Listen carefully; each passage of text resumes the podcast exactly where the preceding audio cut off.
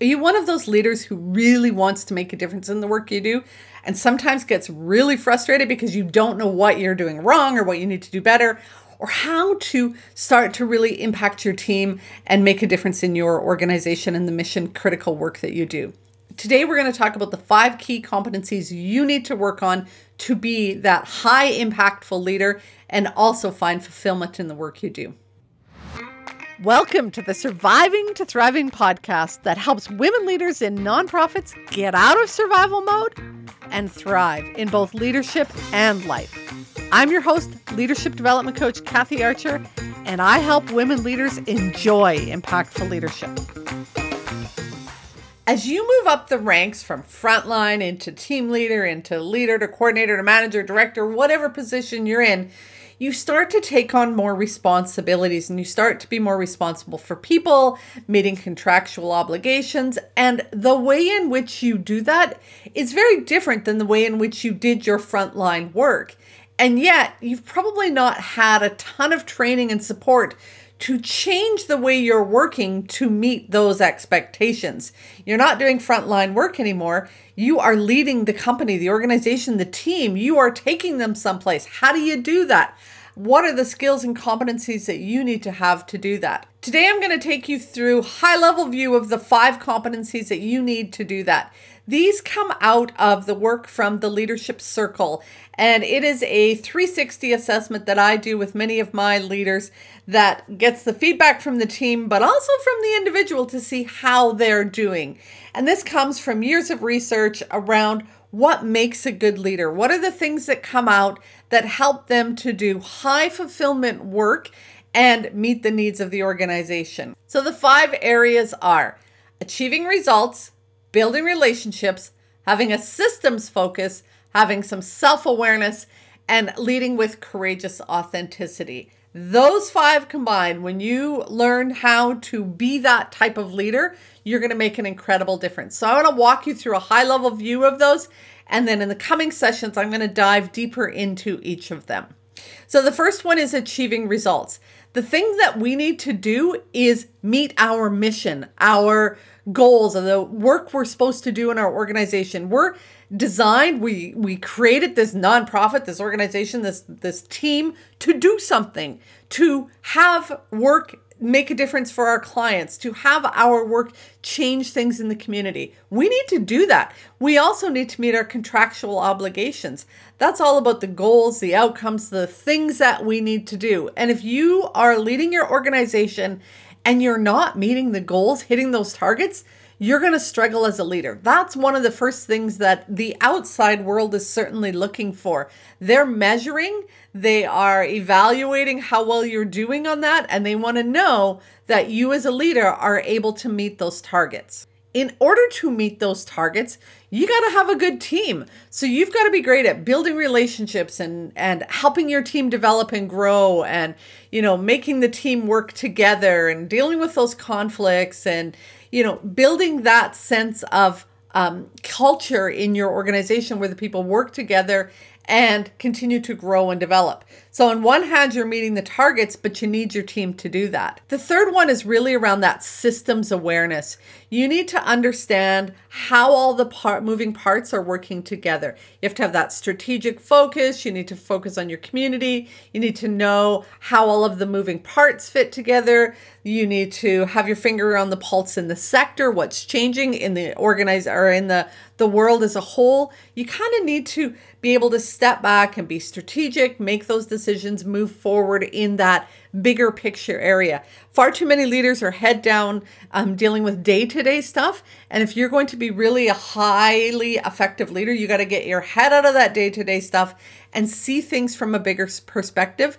Create that vision, take your team someplace, get a sense of where you're going, see how all the parts move together. And in order to do those three things, achieve results, have a great team, have that systems focus, you need to be self aware. You need to do some of the work to build your emotional intelligence, that social intelligence piece. You got to know how all of the, the things fit together. You got to know your triggers and know when to manage your emotions. You need to be balanced. I mean, if you are burned out, you're not going to be able to do those other four things. So you need to be able to take care of yourself, but also go inside and grow from within. Really, the most effective leaders are very self aware. They've got a sense of what's going on for them. And then, of course, the final step really is around that courageous authenticity. You need to lead authentically, you need to lead with honesty, you need to lead with integrity.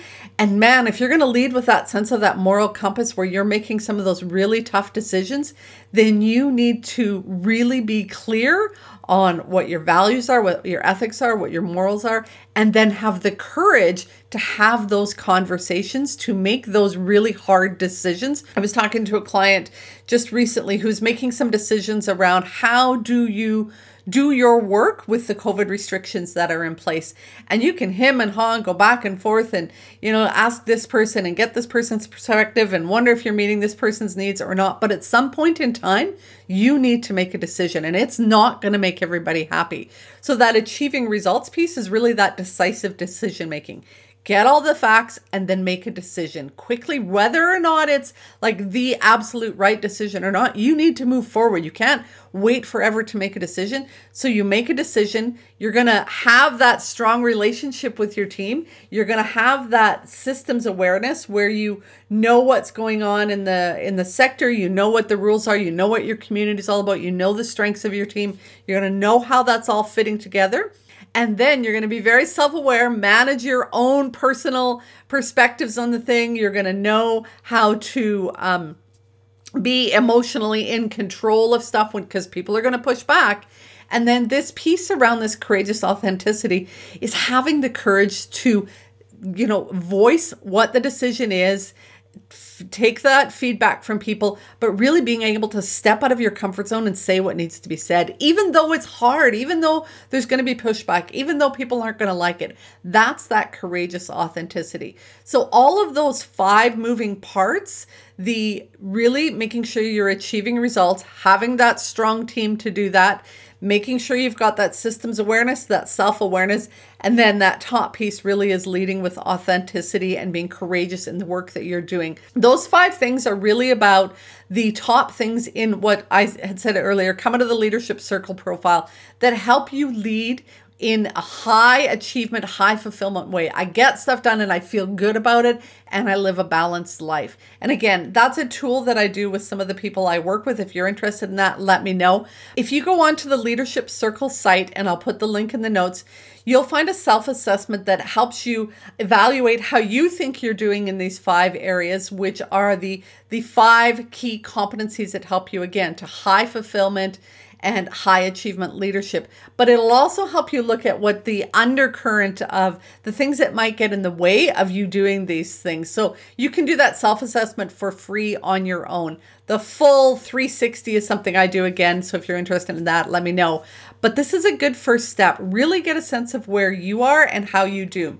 When you do the full 360, I um, one of the things that I think, like I had said earlier around this self awareness piece, one of the things that that this particular tool looks at that I love is how other people evaluate you compared to how you evaluate yourself. And this is really where the self awareness comes in. This is where many of our blind spots are. We think we're doing great with integrity, which is where I was many, many years ago, but my team didn't evaluate me that way. Or we think we're doing really good at achieving results, but maybe your board or the community doesn't see it the same way you do. And when you can start to see those gaps in from what you see to what others see, that really identifies the areas that you need to work on and you need to shore up and build up so that so that what you think you're doing as a leader matches what other people think you're doing as a leader. Because when we talk about your reputation, your character, how people define you, that's in many ways more important than how you define yourself. I know we always talk about doesn't matter what other people think, but in leadership it does because people are going to follow you, become really those avid followers really get behind you and rally behind the cause if they believe in you. And so, what they think about you and how you lead matters. And so, if you want to be the most effective leader, you really need to knuckle down and get a sense of what your people think.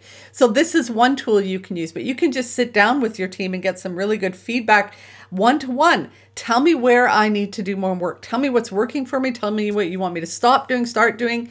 Have those conversations with your team, your board, your community, um, your supervisor, if you have somebody that manages you.